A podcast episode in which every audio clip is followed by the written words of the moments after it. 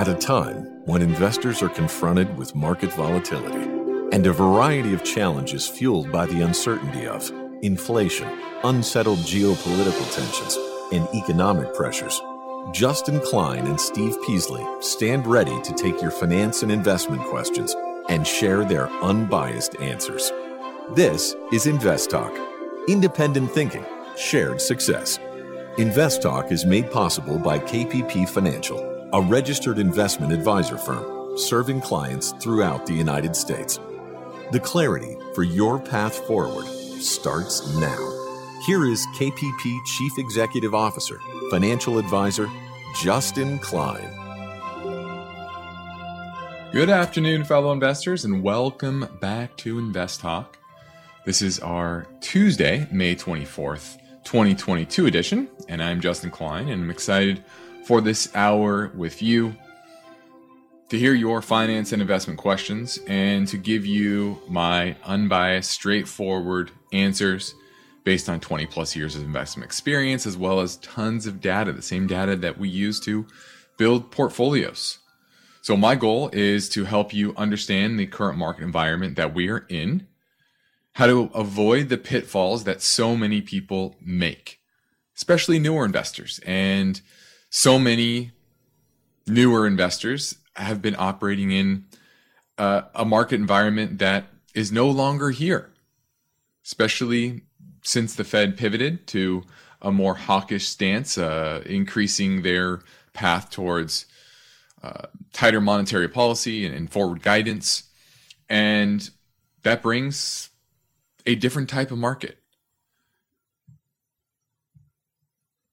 And this is something you have to get used to as an investor is that not every strategy is going to work in every market. There is no There's no strategy that will work in every single market. So you have to adjust. Doesn't mean you change your strategy completely, but you adjust. Most people play sports. You have an offense and defense usually. If the defense is doing one thing, the offense has to adjust, and vice versa. So there's not, you know, I play a lot of basketball. There's not one defense that will stop uh, a certain type of offense. If the defense does one thing, you have to adjust to make sure you succeed based on the, the defense's strengths and weaknesses. And right now, the market has different strengths and weaknesses than a lot of people are used to. And so the, the goal is to put the odds in your favor, to help you make sound decisions based on reality on the ground not the way you hope the market will be, not the way that you hope the world will be, but how it is. Something you have to learn. Took me a little while early on in my career. Hey, the market should see this company this way.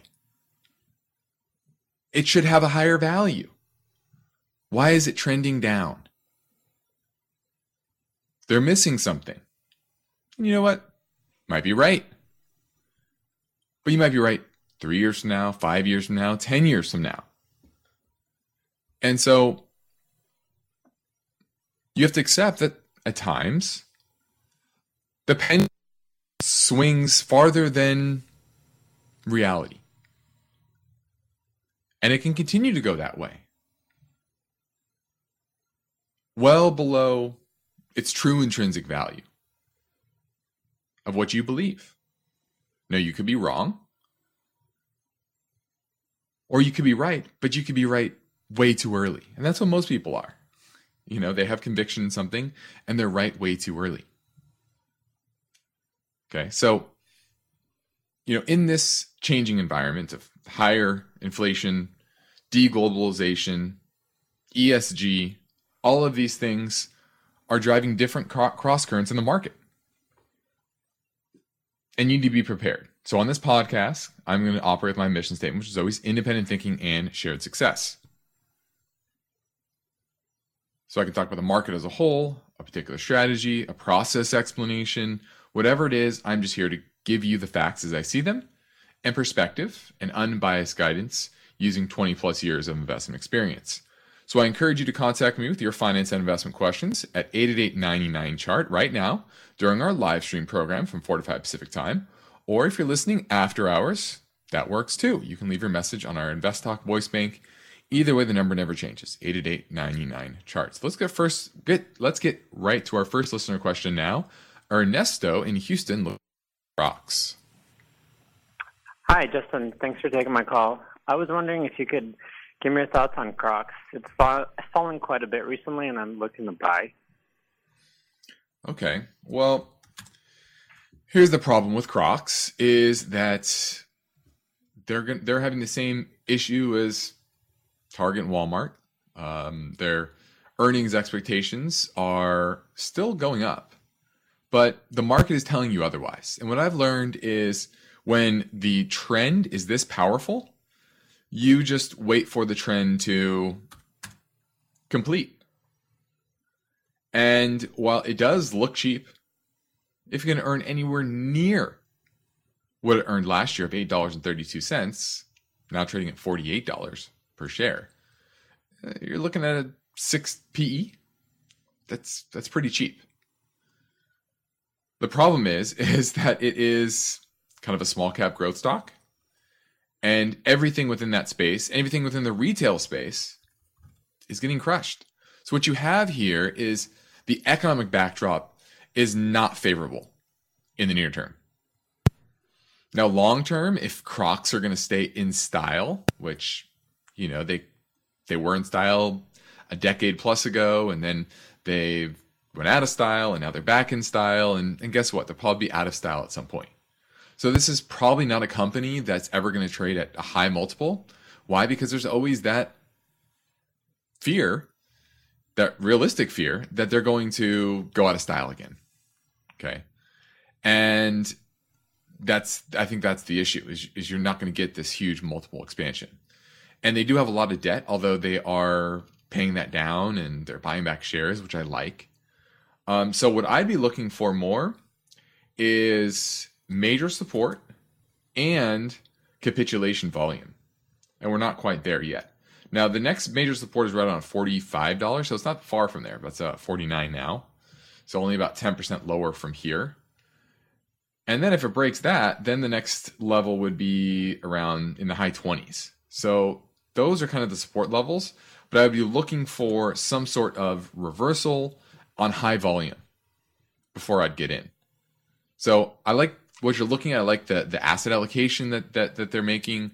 I like the cash flow. I like the relative value here, uh, based on free cash flow of about 400 million. It's about a 2.8 billion dollar market cap. Pretty good.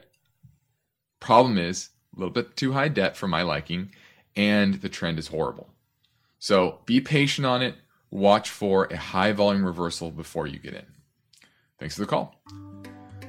Now, Steve and I are thankful for your podcast support, and our free downloads will continue, but I'll make you aware of two other ways to find our material and unbiased guidance. One is our Invest Talk YouTube channel, as well as our Instagram following as well. So be sure to head over there and search Invest Talk with two T's. Now, the Invest Talk phone lines are open for you, so give us a call now at 888 99 chart. Why do listener questions make Invest Talk better? Which of these would you recommend? Because each caller presents fresh questions in their voice. I was curious if you still think aluminum has a ways to go from here. When do I know the right time to take profits? Should I be looking for an exit? Should I be holding here? And listeners instinctively realize that Invest Talk uniquely offers a welcome dose of investing satisfaction. I think you have a terrific show, and I've learned a whole lot. Hey guys, love your show. Uh, I've been listening for several years now, and I've learned a lot. Justin Klein and Steve Peasley understand what investors need and want. I would look at it from a tax perspective. If there's no tax implications, move on, find better ways to use that money. I'm going with the odds. I think a half position now would at least get you in it and get you watching it so you won't lose track of it. Don't forget to call Invest Talk 888 99 Chart. One of the most rewarding things I do each weekday is host the Invest Talk podcast. I truly enjoy helping investors, and I know that every question counts and every answer I provide will be unbiased. So as long as your questions involve the stock market or general investment topics and definitions, we set no limits. You, the caller, get to chart the course for each Invest Talk podcast. Justin and I are ready. Are you? Call with your questions anytime, day or night, 888 99 Chart.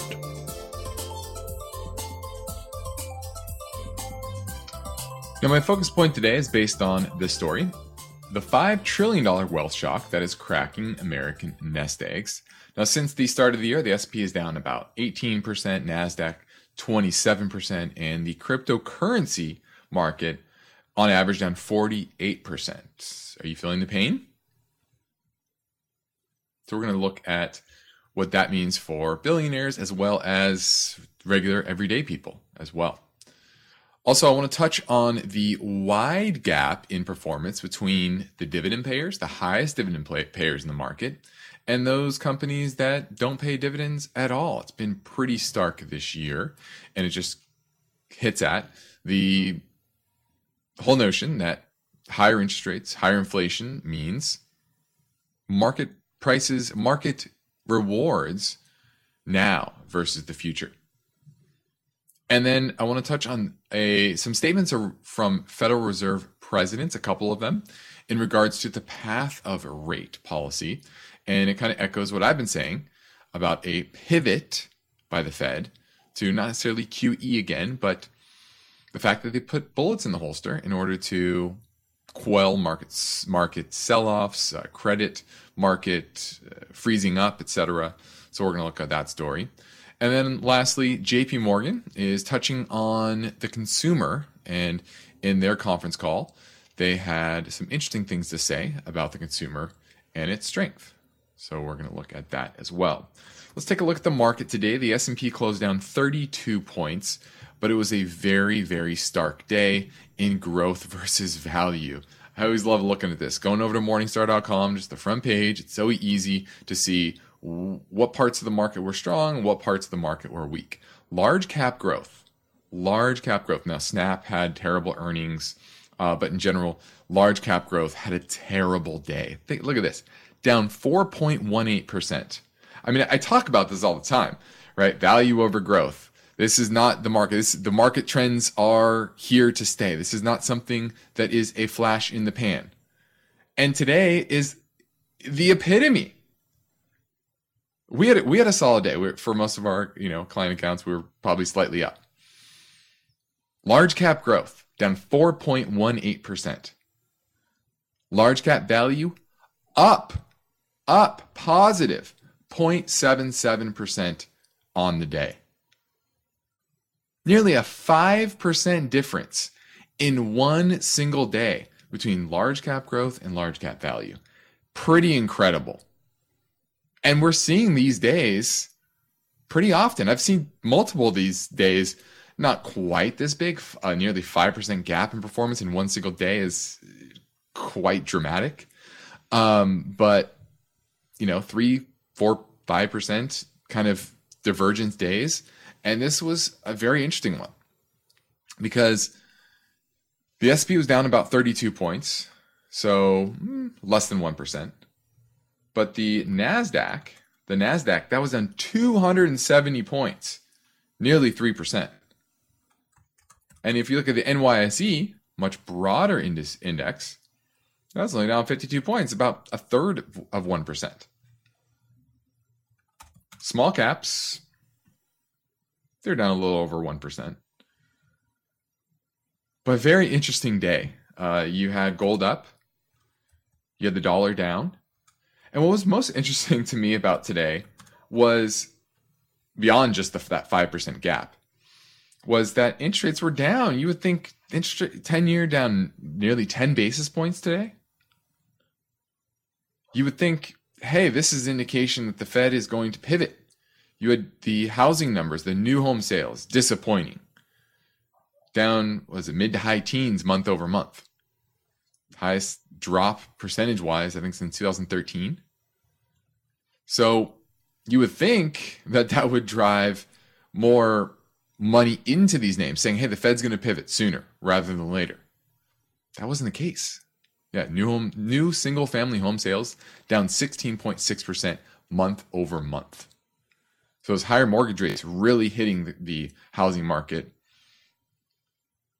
right now. Quicker, I think, than most had expected. But still, 5% difference. Pretty wild. Now we're moving into a break. I'm here and ready to take your finance and investment questions. This is Invest Talk. Give me a call at 888 99 chart.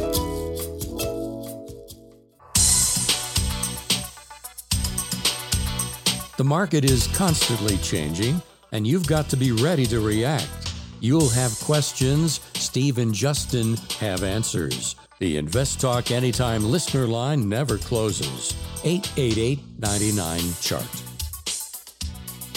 Let's go talk to Edgar in San Diego looking at Vanguard Utility ETF, VPU. Do you own it or looking to buy it? Uh, no, uh, hi, Justin. Uh, thanks for taking my call first, and appreciate all the help you do. Of course. Uh, no, I don't have it, but my question is because I have some energy, some uh, uh, ETF energy, and I was wondering if I add this VPU into my portfolio, am I duplicating or not really? No, no, I definitely don't think you're duplicating uh, because utilities, you want to think utilities kind of like a bond in a way. Remember, utility companies, for the most part, now there are independent utilities, uh, but the vast majority, especially if you're buying like a VPU, which is owning a, a litany of different utilities, they're going to be government regulated. What that means is their profits are regulated. And so they're kind of entitled to earnings. And that's why they typically are kind of boring. They're very consistent when it comes to their dividends. It's rare that there's a lot of dividend cuts. And that's why they, they tend to be the lowest correlated to the broad economy and the broad market. Whereas energy companies, those are very cyclical. Their profits are not guaranteed at all. Right? Uh, you know, it depends on where oil prices are, where natural gas prices are, etc.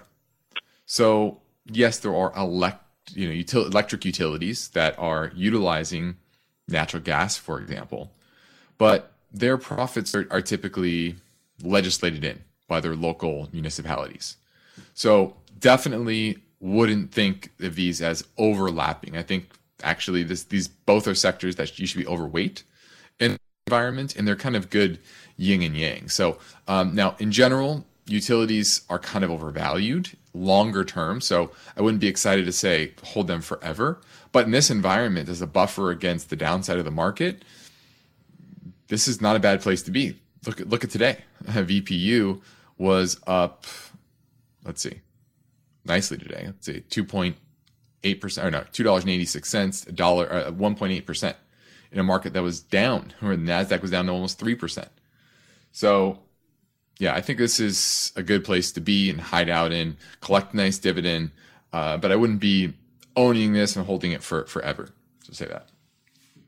Now, my focus point today is based on this story: the five trillion dollar wealth shock that is cracking American nest eggs. Now, since the beginning of the year, U.S. households household wealth has fallen by about five trillion dollars, and J.P. Morgan estimates that this could go to nine trillion by the end of the year. Now, who are the biggest losers? Well, U.S. billionaires. They've lost eight hundred billion dollars since the peak, and nobody has lost more than Elon, with Tesla down now over fifty percent so far this year. Uh, his overall wealth has declined about 41% since November. And that's when his net worth was 340 billion. Jeff Bezos, the second richest man, lost 82%. Sorry, not 82%, 39%, 82 billion dollars over that time. Now this is kind of by design.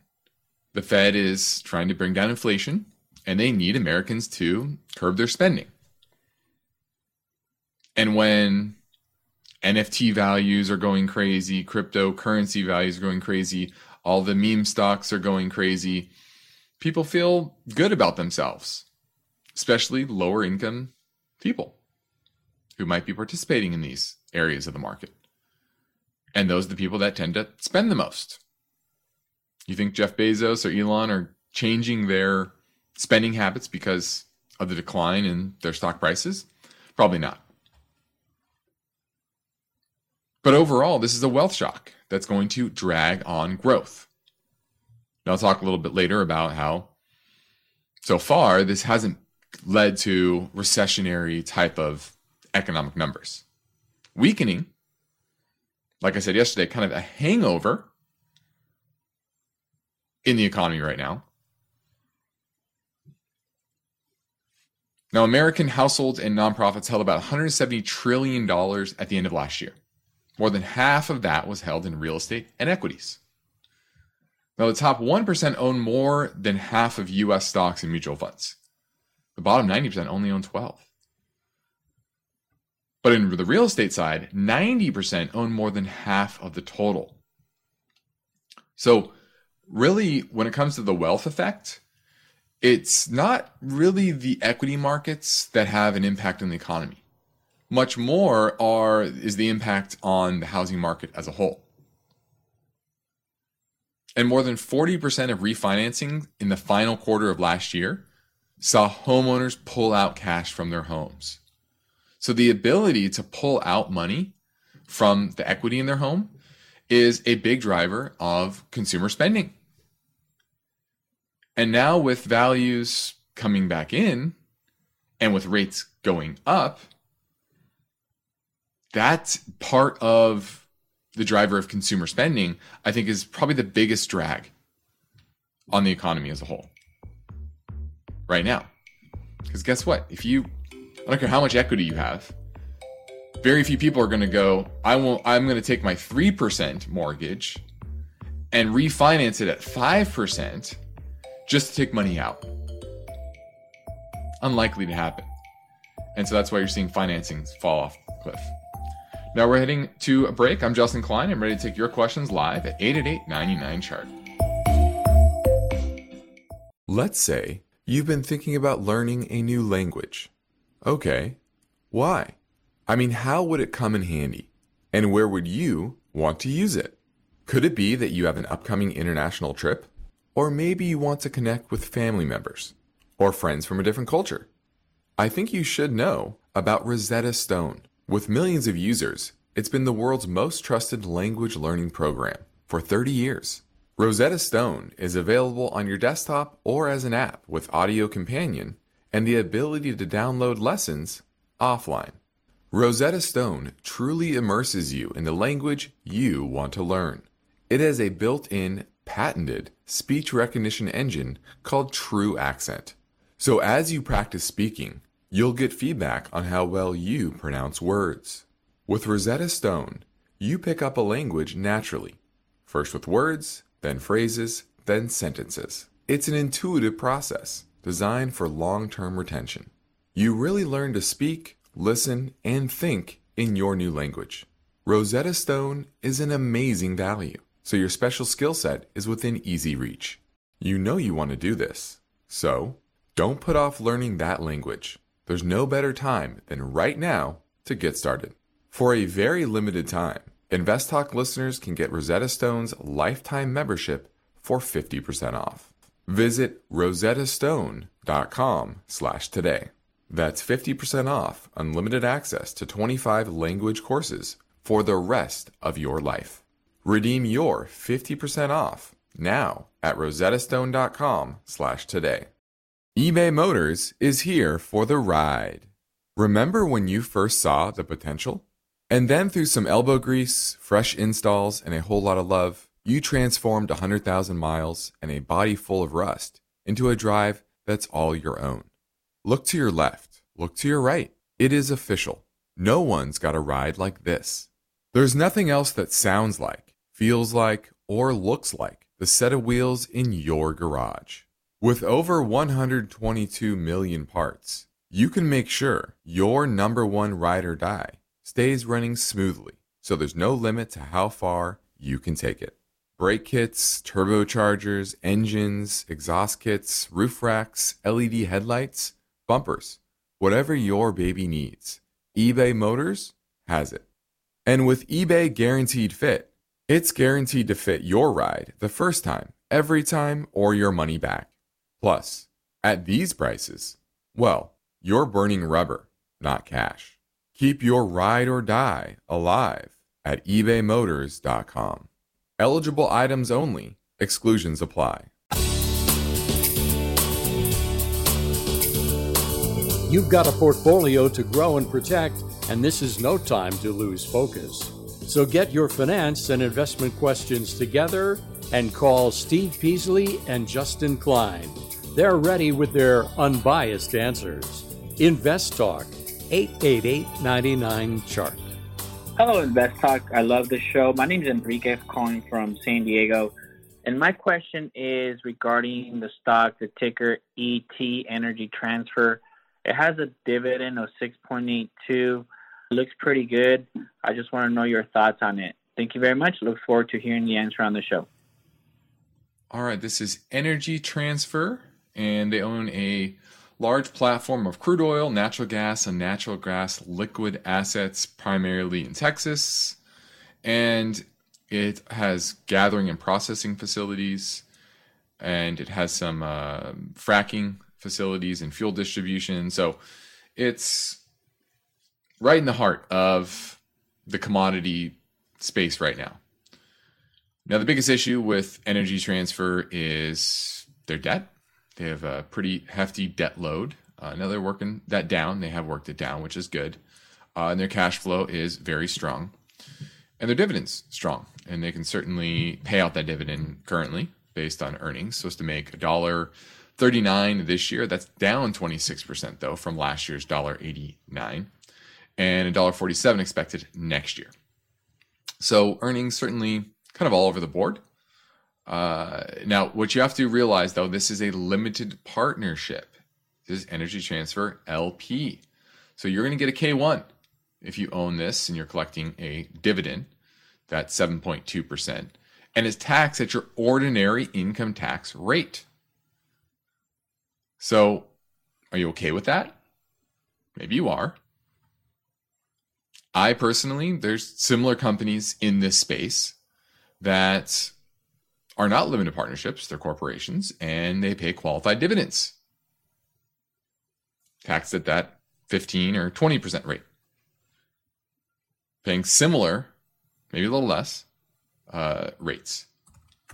We actually own one for clients. So we rather own those type of assets, but energy transfer is fine if you're okay with the limited partnership aspect in the K1s. Thanks for the call. 888 chart 888-992-4278 is how you get through and ask your question right now. Let's touch on the stark difference between dividend payers, as that caller just asked about, and companies that buy back shares or don't pay dividend at all.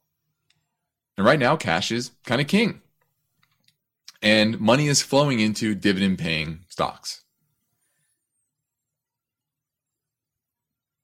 And this is a big shift from what we've seen in the past. The Russell 1000 highest dividend yield yielding stocks in uh, from November 19th rose on average 4% over the following 6 months. The Russell 1000 companies that don't pay a dividend, they fell 29% over that time. A 33% difference. So this market is a complete 180 from what most people are used to seeing. And high inflation and rising interest rates eat away at the value of companies' future earnings and increase the tra- attractiveness of today. Because guess what? If you're getting payment of cash today, what can you do with that? Well, now you can go reinvest it at higher rates, for example. And companies in the S&P have paid out a record $137.6 billion in dividends in the first quarter. So it's not like there's a dearth of opportunities of dividend payers that are out there. There's a lot of them. The S&P 500 high dividend index is up 2.8% this year. The S&P 500 buyback index, the companies that are buying back shares, down 12%. Now that's better than the negative 18% the S&P is, but still decidedly negative. And it just goes to show you that this is a trend that continues to persist. And frankly, this is a normal market. It's a normal market. When the cost of money is something versus nothing, which it has been for the vast majority of the last 12 years, 14 years, suddenly people pay attention to the fundamentals. Investors want companies to be sustainable sustainable internally with internal cash that they can reinvest in their business or pay dividends out to investors. The era of growth over value is frankly an anomaly if you look back over the last 150 years. There were a few distinct periods this last 15 years and actually leading up to the 1929 crash when there was rampant market speculation. So, this is something you're just going to have to get used to, even if you're not. Now, Steve and I have said many times that we appreciate our diverse Invest Talk audience. And in fact, we receive caller questions from across America and around the world. So let's take a question now, this time from the UK. Hey, Stephen Justin. This is Josh calling from the United Kingdom. I just took a new job out here in England, and my company offers me a chance to purchase their stock at a 5% discount. The stock is KBR, Kilo Bravo Romeo. And I just kind of wanted to get your take on this stock and if this might be a good idea for me um, as I move forward. Thank you. Bye. All right. This is KBR Inc., headquartered in Houston, Texas, but obviously, as the caller said, he is operating around the world in the UK. And this is a company that provides engineering and construction services to the government and civil infrastructure, energy and petrochemical markets. This is right up the alley of where you want to be in this market. Companies that can, that has the expertise, the manpower to build projects that deliver things today, like energy, like infrastructure. And this is a company that consistently has positive cash flow and has been growing over the last five, eight years. Now, it had a dip in 2016, 17 time period, but it's it's coming back and coming back consistently. And it pays a little bit of a dividend, which I like. It's not issuing a bunch of shares to stay in business, so it's sustainable internally through cash flows. And its trend is on the up. It continues to make a series of higher highs and higher lows. And earnings this year are expected to be 261 up from $2.39 last year and $3.13 next year. 1% dividend, not super high, but the willingness and the ability to grow it. And they started to increase it uh, in 2020.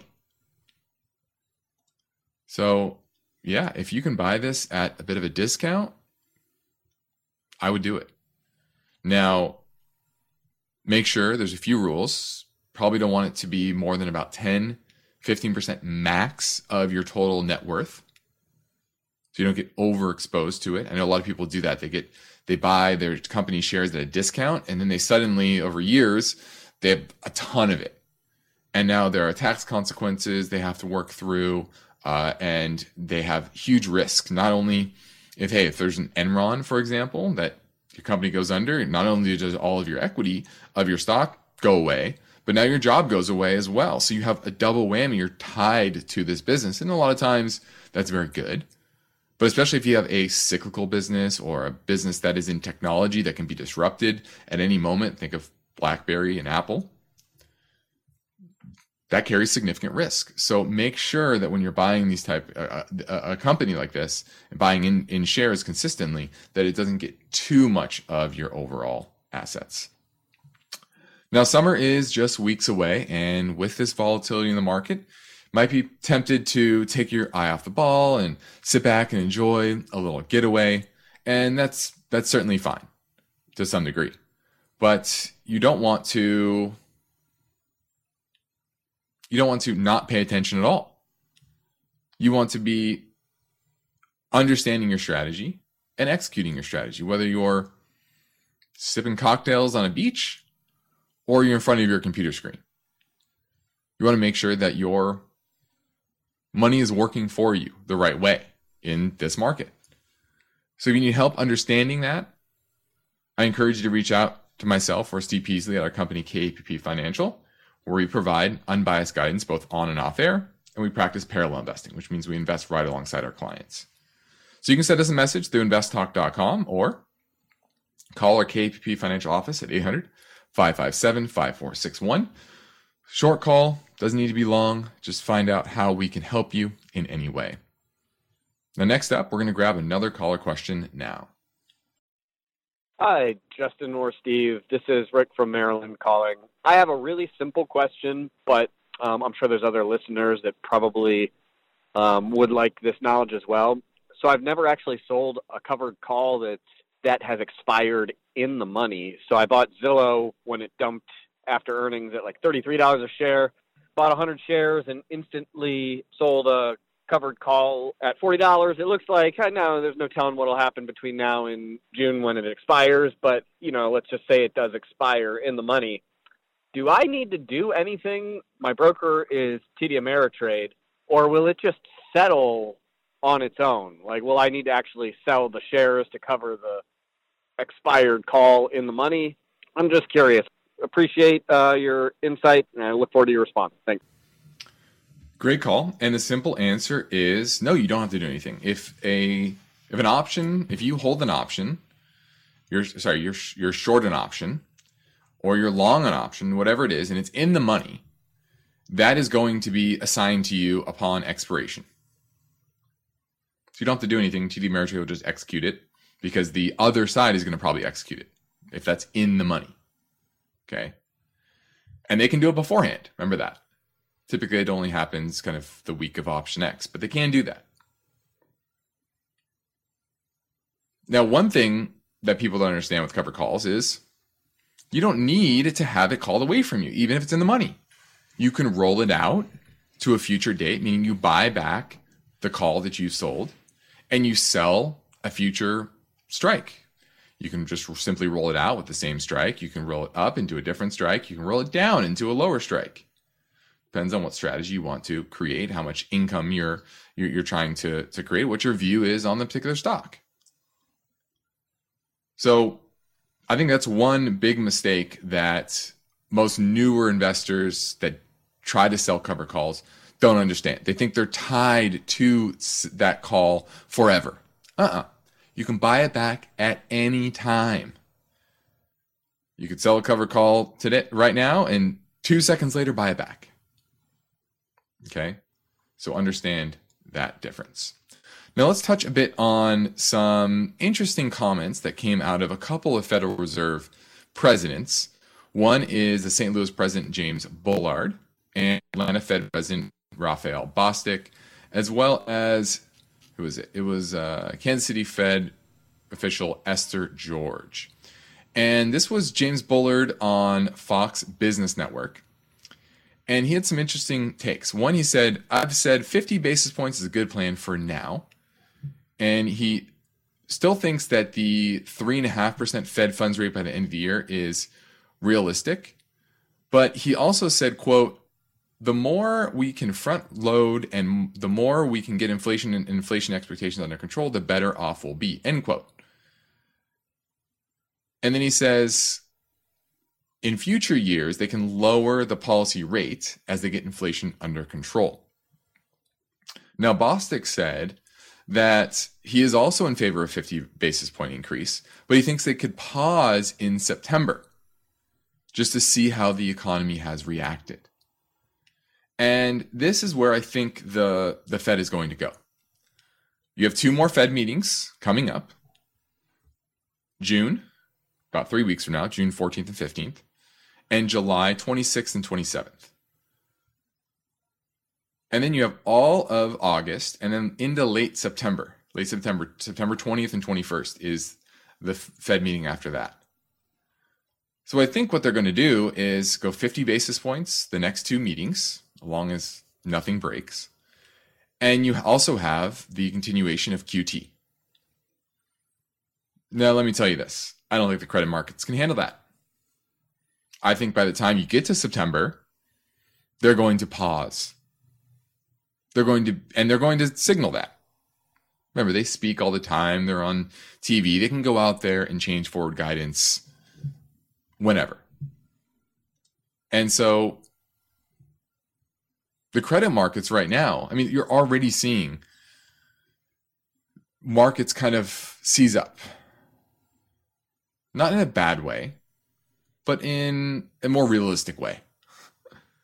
Um, I've talked to investment banking um, people that I know, and they're talking about deals for a lot of tech companies. They're they cannot raise capital. The Pelotons of the world, they're having to agree to very onerous financing packages. And the big question is when does that feed into the broader credit markets beyond just equity raises? And I think that's when the Fed will ultimately pivot. But like I said, they can just simply temper their rate hiking path. And I don't think that'll happen over the next couple meetings. But going to the back half of the year, I definitely think that is a strong possibility. And you're starting to see some signals in the market. And that's why you saw rates down pretty sizable today. Now, this is Invest Talk. I'm Justin Klein, and we have one goal here, and that's to help you achieve your own version of financial freedom.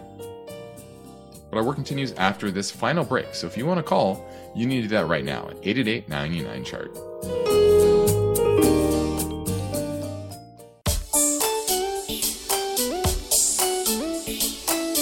This is Invest Talk. Is your portfolio balanced? Is it optimized? Is it delivering the types of gains you want and need to achieve financial freedom? Well, turn up the volume because there are many questions that deserve unbiased answers. And Justin Klein is here now, ready to take your calls live. 888 99 Chart. Hi, Steve and Justin. I wanted to get your opinion on Vanguard's municipal bond fund, VWAHX. It seems to be at like a 10 year low. Wondering if this would be a good buy point in a down market. Thank you very much. Bye. Are looking at the Vanguard High Yield Tax Exempt Bond Fund. And this is this has had a rough year. It's down about 11% year to date, but from its highs back in the fall, it's down nearly 20%. And for a bond fund, that's that's kind of a lot. And the answer why it's down so much is because it is invested in very long duration assets. About 39%, actually over 50% of its bonds are maturing between 20 and 30 plus years. So over 20 years, called over 20 years. And then another 30, uh, let's see, let's say 40%, 45% over seven years, between seven and 20 years. So this is average maturity is very long and its average duration is is pretty long. And that's why you're getting this huge drop. Anything with long duration is going to get smoked in a rising interest rate environment. And frankly, tech stocks are long duration assets. Remember, their cash flows are way out into the future. And so the question is do you want to own long duration assets? Now, near term, are we going to get a bounce in them? You know, TLT was up 2.3%. That's a very long duration asset, right? 20 to 30 year uh, treasuries. But has the trend shifted? Are we now in a higher in higher inflationary environment, which means the Fed is going to be on a more hawkish path in general than a more dovish one? I think so. So while this is at a multi year low, I think it's at a multi year low for a reason, a good reason. Because long duration assets are no longer going to be in style. Now, if you're in the belief that this is a very, very short term phenomenon, and that we are going to go back to the days of globalization and 1% to 2% kind of disinflationary environment, then yeah, this would be a great buy. If you're in my camp, which is inflation is going to remain relatively elevated due to demographic demographic issues, due to deglobalization, due to ESG, then no, you don't want to be in this. So you have, you have to make up your mind there. Now let's talk a little bit about what JP Morgan is saying. And they had an investor day yesterday, and they talked a little bit about the strength of the consumer. And remember, JP Morgan, they see everything that goes on. They're the largest domestic bank. And customers haven't yet drained, according to them, haven't yet drained cash balances that grew pretty fat during the pandemic. So they say the near term credit outlook for the consumer remains strong. This pushed the banking index up about 4% yesterday. Now, Chief Executive Jamie Dimon says the recession isn't out of isn't out of the cards, but he says the, he sees no looming trouble in loan delinquencies. So they aren't reserving more for loan losses more than they did in the first quarter. So the trends they expected in the first quarter for loan losses kind of continued at, at that pace.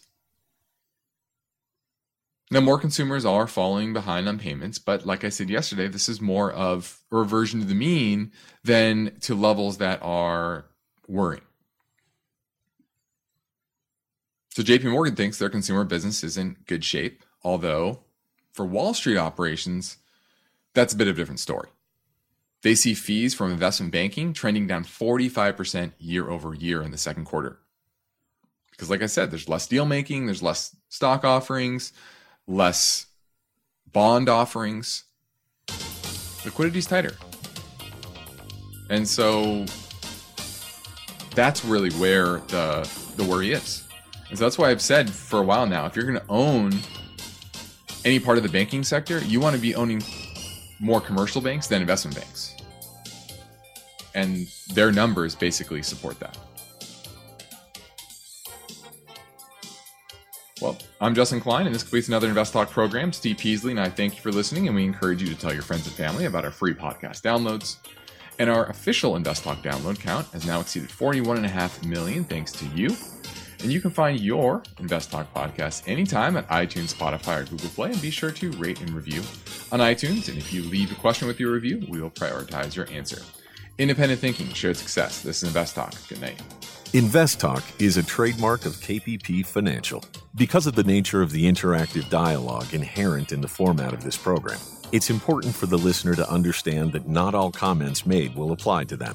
Specifically, nothing said shall be taken to be investment advice, or shall statements on this program be considered an offer to buy or sell security because such advice is rendered solely on an individual basis and at times will require that the investor review a prospectus before investing. Invest Talk is a copyrighted program of Klein, Pavlis, and Peasley Financial, a registered investment advisor firm which retains all rights. For more information regarding KPP's investment advisors, call 1 800 557 5461. Steve Peasley is president, and Justin Klein is chief executive officer of Klein, Pavlis, and Peasley Financial. Thank you for listening, and your comments and questions are welcome on our 24 hour listener line at 888 99 Chart.